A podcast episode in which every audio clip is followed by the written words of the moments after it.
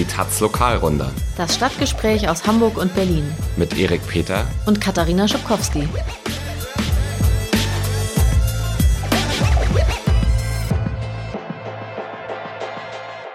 Moin, hallo, herzlich willkommen zur Lokalrunde, zur ersten Ausgabe im neuen Jahr 2020. Frohes Neues. Sagt ja. man das noch? Ja, ne? Ja, kann man noch sagen. Frohes Neues auch von mir. Lust auf Lokalrunde? Gleich geht's los. Wenn du vorher noch etwas für deine Hosts und dein Karma tun willst, dann kannst du uns jetzt mit einem kleinen Beitrag unterstützen und ganz nebenbei die Zukunft der Taz Podcast sichern. Das geht entweder einmalig oder mit einem regelmäßigen Beitrag. Und weil wir Flexibilität und Selbstbestimmtheit lieben, kannst du den Betrag frei wählen und jederzeit wieder kündigen. Schau es dir an auf taz.de slash podcast-zahlig. Ähm, vielen Dank für eure ganzen Zuschriften. Uns haben einige E-Mails erreicht. Wir hatten ja letztes Mal ein neues Format ausprobiert und eher so Kurznachrichten gemacht, anstatt ein Thema von mehreren Perspektiven tiefgehend zu erörtern, wie sonst immer. Und wir wollten von euch wissen, findet ihr das gut oder wollt ihr lieber, dass wir wie bisher ein einzelnes Thema stundenlang auswälzen? Die meisten Leute fanden es gut, aber wollen eigentlich lieber die ausgewälzten Themen haben. Ja, oder Interviews, ne? Also ja. ich glaube, was man festhalten kann in der Breite der Antworten ist, eigentlich sollen wir uns gar nicht festlegen auf irgendein bestimmtes Format, sondern möglichst frei agieren. Genau, unsere Hörerinnen sind sehr freie Geister. Das ist doch schön. Ja.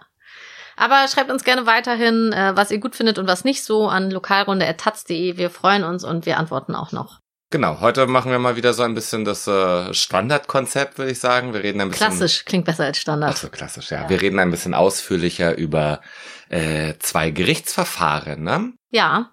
Ähm, das ist auch eigentlich gar kein Zufall, denn Gerichtsverfahren liefern ja ganz oft für uns Journalisten spannende Geschichten. Also das sind ja auch Gerichtssäle, sind auch die Orte, äh, an denen zentrale Streitfragen in der Gesellschaft verhandelt werden. Ja, also ob es jetzt irgendwie Paragraph 219a ist oder die Vorratsdatenspeicherung. Oder 129a. Oder 129a. Ähm, aber irgendwie ehrlich gesagt, ich finde alles spannend, aber ich habe ganz oft das Problem, dass ich denke, warum habe ich denn irgendeine brotlose Geisteswissenschaft studiert? Ich hätte Jura studieren müssen, um guter Journalist zu sein. Hast du das auch? Ja, manchmal versteht man nix, ne? Wenn die damit so Begriffen wie irgendwie Einlassung und sowas äh, um sich werfen, dann ja, checkt man das manchmal alles nicht so. Aber ich habe das eher, wenn so eine richtig gute linke Anwältin oder Anwalt so ein flammendes Plädoyer hält, dann denke ich also, yes, das hätte ich auch machen sollen. Das sind die wirklich relevanten Jobs und da kann man was bewegen. Okay. Aber Zug ist abgefahren.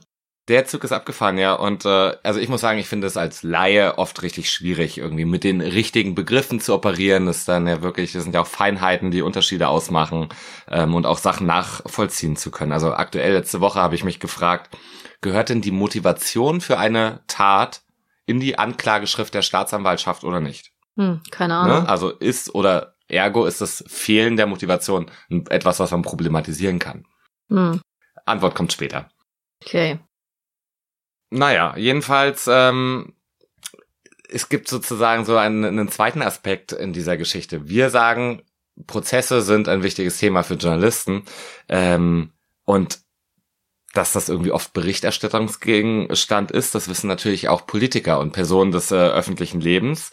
Ähm, ja, die wissen um die Nachrichtenfähigkeit von rechtlichen Auseinandersetzungen und nutzen das eigentlich dann für sich selbst. Also so ein Beispiel ist äh, Volker Beck, der jetzt jüngst das Zentrum für politische Schönheit angezeigt hat, als sie da diese Stele vermeintlich mit der Asche von äh, Opfern des Holocausts äh, gegenüber des Bundestages aufgestellt haben. Und ehrlich gesagt, aus so einer, die rechtliche Verhandlung dessen wird niemals irgendetwas bringen.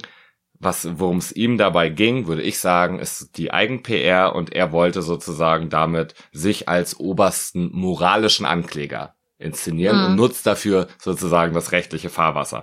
Genauso ist es äh, zuletzt jetzt mit der AfD in Berlin gelaufen. Die hat eine Aktivistin von Aufstehen gegen Rassismus angezeigt ähm, und die weiß, wissen auch, die AfD, dass sie damit keinen richterlichen Erfolg, äh, juristischen Erfolg äh, erzielen werden, sondern es ging ihnen um die Medienöffentlichkeit. Ja, mhm. es gibt dann die Berichte, ja, AfD zeigt die Aktivistin an, weil die hätte irgendwie jemand genötigt. Und die Taz ist aber hoffentlich nicht dorthin gegangen und über dieses Stöckchen gesprungen. Ah ja, genau, die wir sind über das Stöckchen nicht gesprungen und äh, hingegangen. Es gab keinen Prozess oder so. Das ist ja auch oft nur, man macht eine Anzeige und äh, generiert damit sozusagen eine mhm. Aufmerksamkeit. Worum es da ging, ähm, ist, dass die AfD am Ende Januar hier in Berlin ihren Parteitag durchführen wollte, der im vergangenen Jahr schon zweimal abgesagt wurde. Ähm, und jetzt ist äh, kurz zwei Wochen vorher ist bekannt geworden der Ort, äh, wo sie das tun wollten, nämlich das Ballhaus Pankow. Und diese Info, ähm, also das ist so ein bisschen zufällig wohl rausgekommen, da ist der neue AfD-Geschäftsführer davor gesichtet worden. Und diese Info landete äh, bei Aufstehen gegen Rassismus. Und dann haben die einfach mal da angerufen und haben gefragt, äh, stimmt das denn? Will denn die AfD bei euch den Parteitag abhalten? Und dem war dann so und es gab dann anscheinend ein längeres Gespräch zwischen dem äh, ähm, Leiter da dieses äh, Hauses äh, und der Aktivistin und der war recht arglos und äh, hat sich dann erstmal erzählen lassen, was die AfD so für eine Partei ist. Und das wusste er noch gar nicht. Das wusste er, also es hat ihn irgendwie nicht interessiert und so genau wusste er das wohl auch nicht. Aha. Ähm, naja, ähm, Aufstehen gegen Rassismus hat den Ort dann öffentlich gemacht. Dann haben äh, verschiedene Leute dort angerufen im Ballhaus, um mal nachzufragen. Wir von der Taz natürlich auch. Und dann hat hat es genau einen Tag vergangen, bis der Hallenbetreiber der AfD abgesagt hat, obwohl es schon einen unterschriebenen Vertrag gab. Naja, die AfD hat halt dann hyperventiliert, hat äh, von stalinistischen Gewalttätern äh, gesprochen und so weiter und die Aktivistin wegen Nötigung angezeigt. Sie hätte den Betreiber genötigt, abzusagen. Naja, der hat das dann äh, recht schnell klargestellt und hat gesagt, nö, wir haben eigentlich ein nettes Gespräch geführt. ja, nett, das ist auch eine nette Story. Gut, ja. kommen wir doch zu deinem Gerichtsverfahren. Genau, oder? also in Hamburg hat sich in den vergangenen Wochen das Stadtgespräch um die drei von der Parkbank gedreht. Ach, schon wieder. Parkbank-Crew, genau. Ja, ja ähm, wir hatten den Fall hier auch schon mal vorgestellt in der Lokalrunde. Das ist aber schon ein paar Monate her. Ich sag noch mal, worum es dabei geht. Und zwar wurden drei junge Menschen, also so um die 30, ne, also ein bisschen jünger als wir, am zweiten G20-Jahrestag in Eimsbüttel auf einer Parkbank festgenommen gegen Mitternacht und bei der Festnahme fanden die Ermittlerinnen bei ihnen ja so ähm, Gegenstände, die sie jetzt sehr schwer belasten. Also einmal Wechselkleidung, das alleine ist jetzt natürlich noch nicht so belastend, aber in, regnet ja auch oft in Hamburg. Ja, muss man immer schon eine schwarze Regenjacke dabei haben. Ja. Äh, und eine schwarze Regenhose oder so. Ähm, das, aber in Verbindung mit vier Brandsätzen in einer Sporttasche, ähm, die der eine von denen dabei hatte, äh, und äh, Feuerzeugen bei allen der Anwesenden, aber kein Tabak, ähm, ja, und? Ich bin nicht das Mathe-Genie, aber es waren jetzt drei, es sind drei Parkbankmenschen, aber vier Brandsätze, ist richtig? Genau. Da komme ich gleich, wollte ich gleich drauf kommen, aber ähm, ja, eine vierte Person wird noch gesucht. Ach so. vielleicht. Genau, aber ähm, was halt vor allem noch dabei war, war ein Zettel. Ähm, das stellt sich als, als äußerst ähm, ja, schwerwiegend zulasten der Angeklagten heraus, weil da vier Adressen draufstehen, die die Polizei und Staatsanwaltschaft als mögliche Brandanschlagsziele werten. Mhm. Die drei wurden dann natürlich sofort verhaftet und zwei auch in Urhaft genommen. Ähm, eine ist unter Auflagen frei.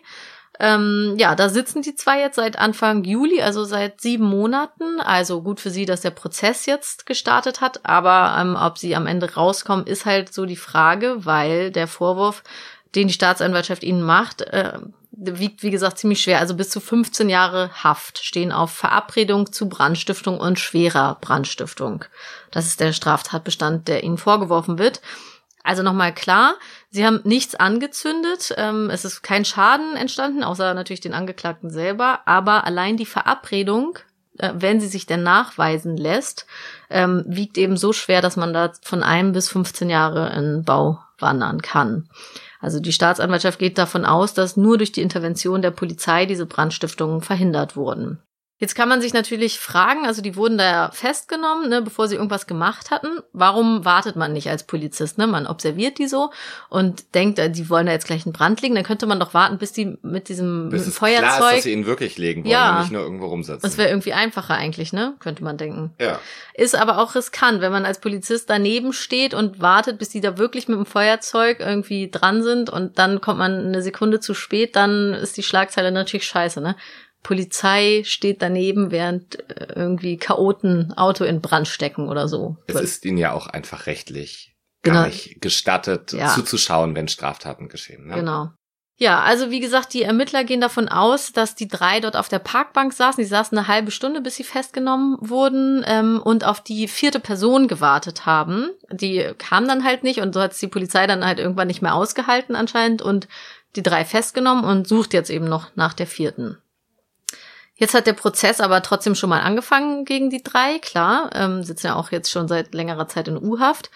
Ähm, ja, es war, ich war dort, es war jetzt am Mittwoch, ist es äh, ist gestartet. Es war sehr voll, es war die gesamte Hamburger Presselandschaft vertreten. Es waren ungefähr 100 Unterstützerinnen im Zuschauerbereich des Saals. Also das ist, ähm, der Saal ist getrennt durch so eine Glasscheibe, Zuschauer von Angeklagten, Richtern und Verteidigern und so weiter. Ähm, es ist der Hochsicherheitssaal der Strafjustiz in Hamburg. Bis man da reinkommt als Zuschauerin, dauert es ziemlich lange. Man geht durch einen Extra-Eingang, ähm, Seiteneingang vom Gericht, dann muss man durch so eine Schleuse, da muss man die Schuhe ausziehen, kann man dann wieder anziehen, aber wird einmal geguckt, dass man da nichts in der Schuhsohle versteckt hat.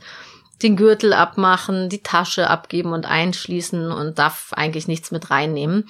Auch als Pressevertreterin darf man äh, wenig mit reinnehmen, also jedenfalls kein Handy. Twittern ist verboten. Ja, es war schon hart. Das hat sich dann um anderthalb Stunden verzögert durch dieses lange Prozedere. Saßen da also die ganze Presse, ganzen Presseleute auf dem Trockenen ohne ihre Handys. Ähm, ja, dann wurden die Angeklagten reingeführt. Das ist ja da im Hochsicherheitssaal gibt es auch so eine extra ja, direkte Verbindung vom Knast in den Saal. Also die Angeklagten laufen da nicht so normal wie freie Menschen durchs Gerichtsgebäude, sondern dann durch so einen Geheimgang oder sowas. Äh, wurden dann unter großem Applaus und Jubel der Zuschauerinnen empfangen. Also sie haben schon eine große Unterstützung aus der Szene, so das merkt man. Fehlt aber auch nicht viel, um zum Star in bestimmten Kreisen zu werden. Ja, ein bisschen, Ja. bisschen Dilettantismus. Ja, ähm, ja, und noch kurz den Prozessablauf zu Ende zu bringen. Also es ist dann nicht mehr viel passiert, na, nachdem es dann endlich mal losging. Es wurde die Anklage nur verlesen, aber die war ja eigentlich schon bekannt. Also wie gesagt, Verabredung zu drei Brandstiftungen und einer schweren Brandstiftung. Ähm, der Unterschied zwischen dieser schweren Brandstiftung und den anderen Brandstiftungen ist, dass die schwere Brandstiftung ähm, ein Wohnhaus äh, sein soll, was eben auf diesem Zettel stand, also eine Wohnadresse, und zwar die Adresse der Stadtentwicklungssenatorin Dorothee Stapelfeld von der SPD. Ähm, ja, also sowas ist eine schwere Brandstiftung. Die anderen Brandstiftungsziele, die vermeintlichen, wo die Staatsanwaltschaft davon ausgeht, dass das die Ziele waren, sind ein Maklerbüro von Grossmann und Berger, ein Büro von Wohnungskonzern Vonovia und ein Auto von Vonovia. Aber naja, das wird dann Aufgabe der Staatsanwaltschaft sein, eben nachzuweisen, dass das Ziele von Brandanschlägen waren. Ne? Bislang sind das einfach so vier Adressen auf einem Zettel. Ähm, und gerade beim Wohnhaus stellt sich natürlich die Frage, also ein Wohnhaus ist jetzt ja eigentlich nicht so ähm, naheliegend in so einem linken Repertoire von Aktionszielen. Also Gewalt gegen Sachen ja, aber wo Menschen gefährdet werden, eigentlich nein. Und ein Wohnhaus ist natürlich lebensgefährlich, wenn es angezündet wird. Kann natürlich auch sein, ähm, dass das äh, Ziel, wenn es denn ein Ziel war, irgendwie ein Müllcontainer vor dem Wohnhaus war oder so, weiß man jetzt nicht. Ähm, aber auch das ist natürlich gefährlich, ne? irgendwas vorm oder neben einem Wohnhaus anzuzünden. Ja, wir hatten ja hier den Fall von äh, Ferat Kotschak, dem linken Politiker aus Neukölln, dessen Auto angezündet wurde. Ähm, und das äh, stand ja direkt neben seinem Haus und das war auf jeden Fall sehr gefährlich. Und äh, sag doch nochmal, wieso wurde denn jetzt eigentlich so ein Bohai um diesen Prozess bei euch gemacht? Also ähm, aus Sicht der Szene ähm, ist das naheliegend. Also die Szene in Hamburg ist jetzt nicht so riesig, ne? Man kennt Leute halt, also man kennt wahrscheinlich auch diese Leute, viele kennen die vom Sehen wahrscheinlich.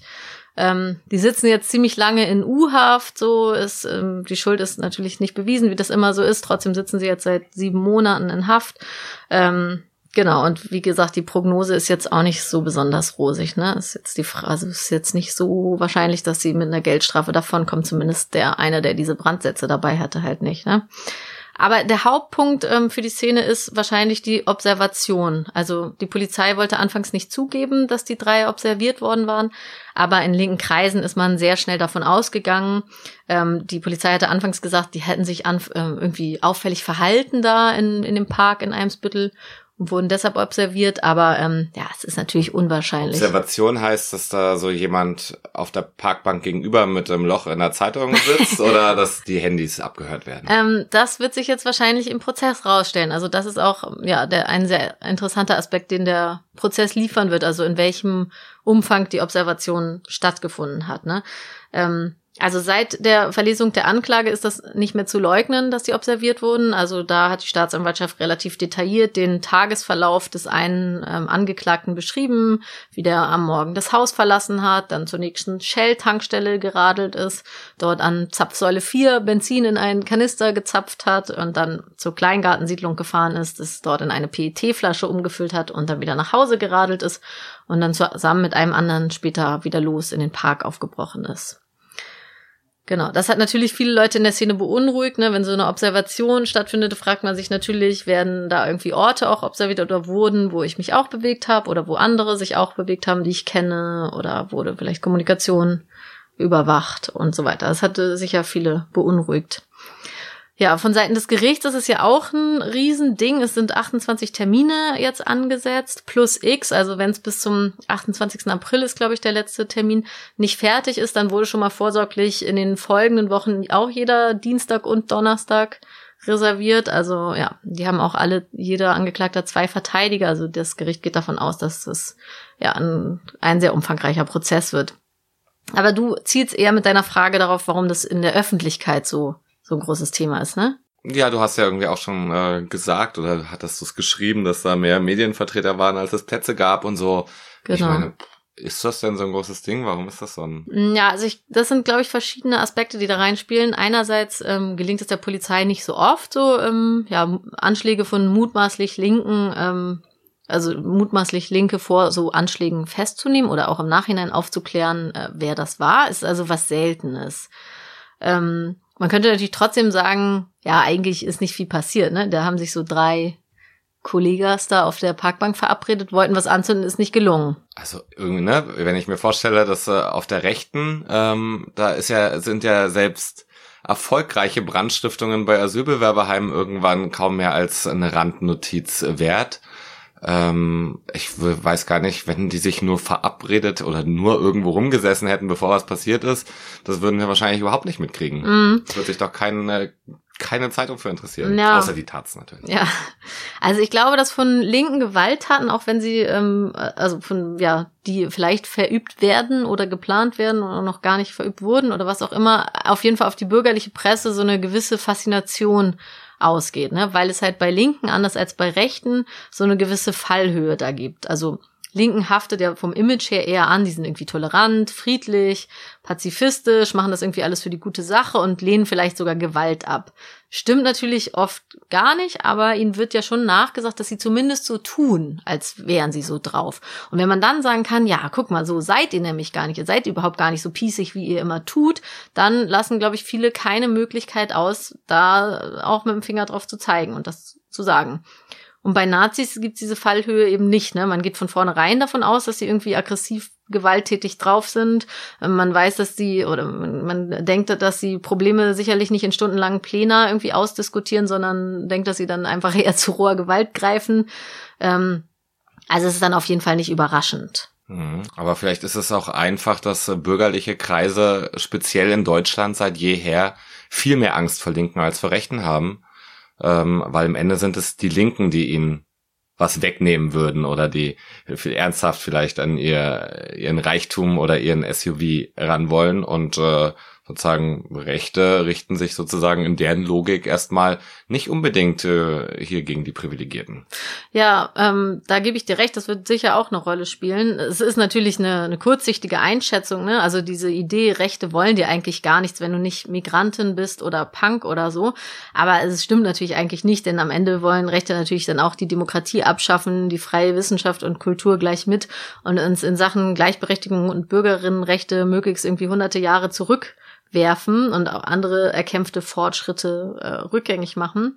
Aber klar, auf kurze Sicht werden die Rechte sicher nicht dein SUV wegnehmen wollen oder deine Eigentumshaus oder was auch immer. Ne? Mhm. Ja. Naja, es ist ja natürlich auffällig, äh, was da gerade, wie das ja gerade wieder alles äh, zusammenkommt, ne? Mit äh, Konnewitz, den äh, Silvester Genau. Krawallen, wenn man ja doch von Krawallen kann man wohl sprechen, Mhm. aber sozusagen eigentlich überschaubare Ereignisse, die dann dazu führen, dass äh, in bürgerlichen Medien und von Seiten der Polizei vor einer neuen RAF gewarnt wird. Ja. Ich glaube, es kommt noch ein Aspekt hinzu aus so Medienperspektive. Kann man vielleicht sagen, dass wenn so bürgerlich-konservative Medien wie zum Beispiel die Welt oder so dann mal so einen zufälligen oder auch nicht zufälligen Einblick in die Szene bekommen, wenn sie zum Beispiel wahrnehmen, dass in Hamburg Leute davon ausgehen, dass es eine Observation war jetzt bei dem, bei den drei von der Parkbank und irgendwie nervös sind, dann, ähm, dann freuen die sich, dass sie das mitgekriegt haben und machen das gleich fett, so, ne? Dann ist halt ein Milieu, wo sie sonst eigentlich gar keinen Einblick haben und ihre Leserinnen schon gar nicht. Das ist dann, glaube ich, schon so ein bisschen faszinierend, exotisch an sich. Und ja, wenn, dann tragen sie einfach sehr dick auf und sagen so, geil, wir haben das hier irgendwie mitgekriegt und, ähm, ja, also die Taz hat da ja genau in diesem Fall auch sehr, also viel zurückhaltender berichtet. Wohingegen die Welt über bestimmte Autoren, die sie haben, ganz tollen Einblick in die extreme Rechte haben. Ja. Ja, also der Prozess ist jetzt gerade erst gestartet. Am Donnerstag, den 16. geht's weiter. Da gehe ich auch wieder hin. Ähm, twittern kann ich ja, wie gesagt, leider nicht von dort, aber ich werde sicher Aber wir erwarten zwei Artikel die Woche von dir. mindestens. Aha, schön. Ja, ich war am Freitag bei einer Verhandlung im Amtsgericht in Tiergarten und es geht da um einen Fall, der fast drei Jahre zurückliegt. Damals haben bis zu zehn Männer, sagt man, äh, die von einem Fußballspiel beim 1. FC Union kamen, am S-Bahnhof Karlshorst einen 26-jährigen Afghanen angegriffen und ihn auch schwer verletzt.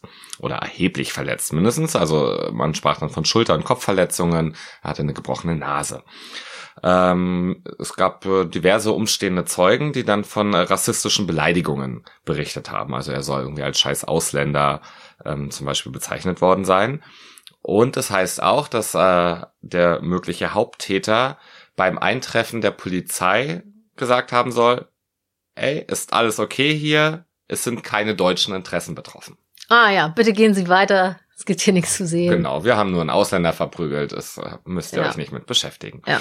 Bei diesem mutmaßlichen Täter, muss man ja immer sagen, äh, handelt es sich um einen Polizisten, um einen in Berlin tätigen Polizisten, der ist auch weiterhin im Amt, ähm, der natürlich an diesem Tag nicht im Dienst war.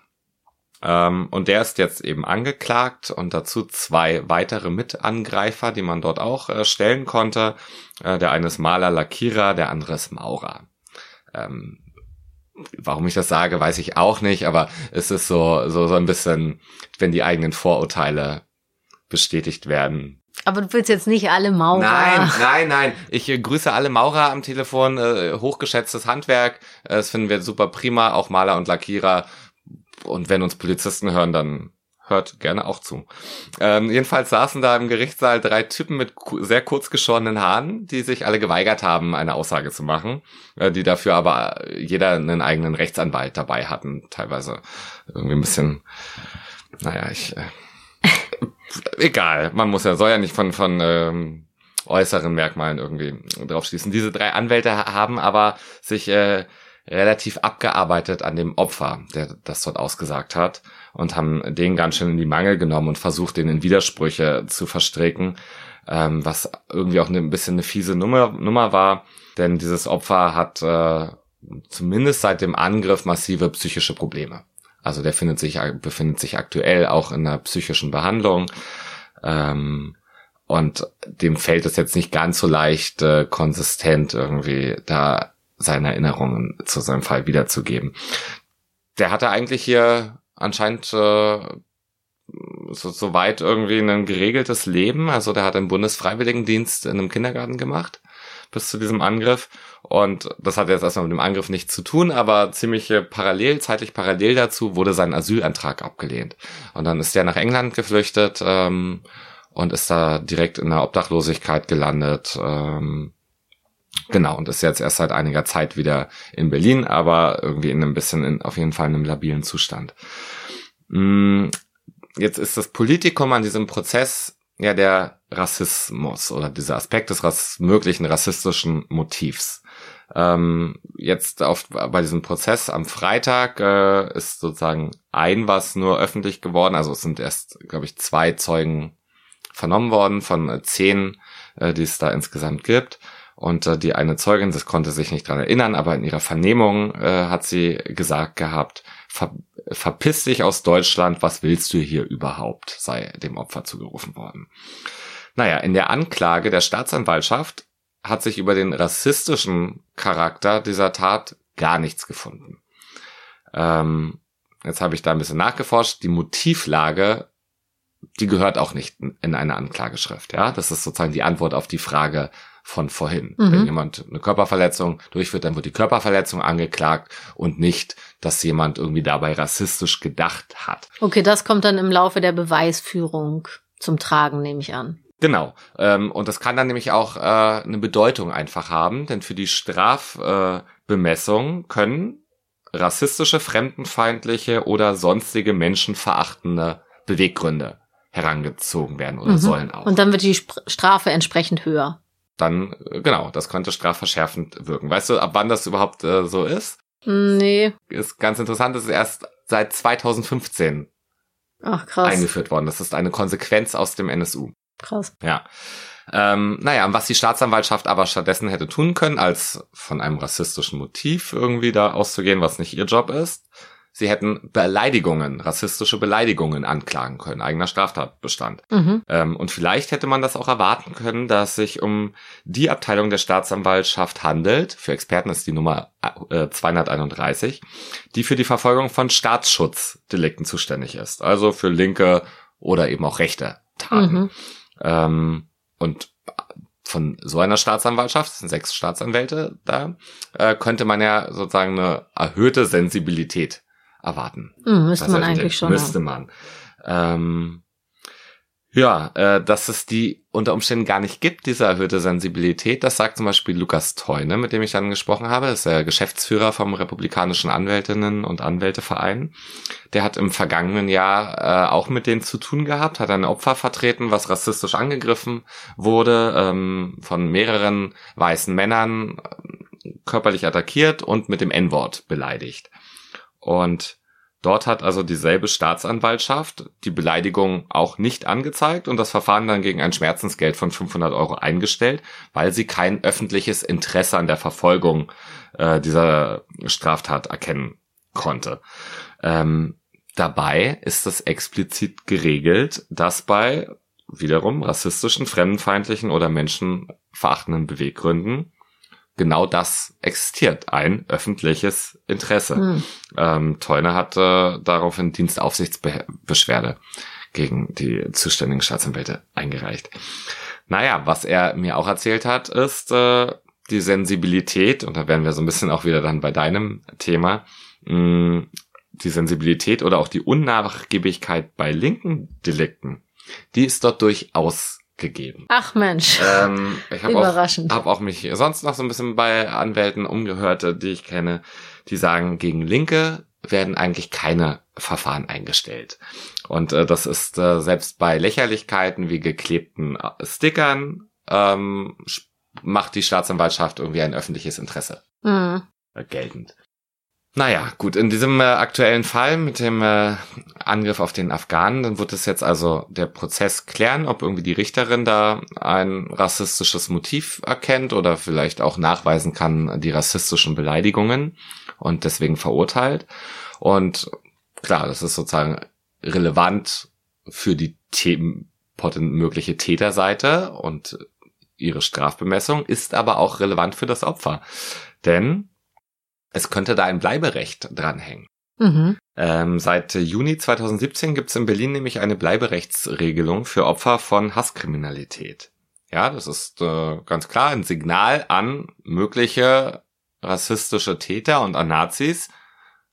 Mit eurem Angriff erreicht ihr am Ende genau das Gegenteil von dem, was ihr eigentlich wollt, nämlich irgendwie, dass Leute hier wieder verschwinden. Ja, so, also, also wirklich eine total clevere ähm, Geschichte, würde ich sagen. Also Menschen wird Bleiberecht erteilt, wenn es, auch wenn ihr Asylantrag vielleicht abgelehnt wurde, wenn sie rassistisch angegriffen wurden, unter Umständen. Ganz genau.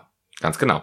Und diese Regel ist eingeführt worden zwei Monate nach dem An nach diesem Angriff äh, dieses Falls. Äh, ähm, könnte man sagen, äh, ganz blöd gelaufen. Ja, ähm, es gibt da aber irgendwie noch eine Härtefallkommission. Also da könnte man dann äh, vielleicht noch drauf hoffen, dass das irgendwie da dann durchgeht. Aber dazu braucht es halt irgendwie, muss ein Gericht das schon feststellen, dass es sich äh, Mhm. nicht nur um eine x-beliebige Körperverletzung gehandelt hat. Gut, aber das ist jetzt, soweit ist es noch nicht. Äh, Das äh, ging dann jetzt nicht so schnell, dieses Verfahren am Freitag, äh, wie sich das die Richterin wohl ursprünglich gewünscht hätte.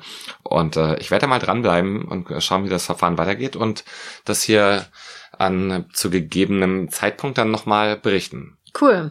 Bin gespannt.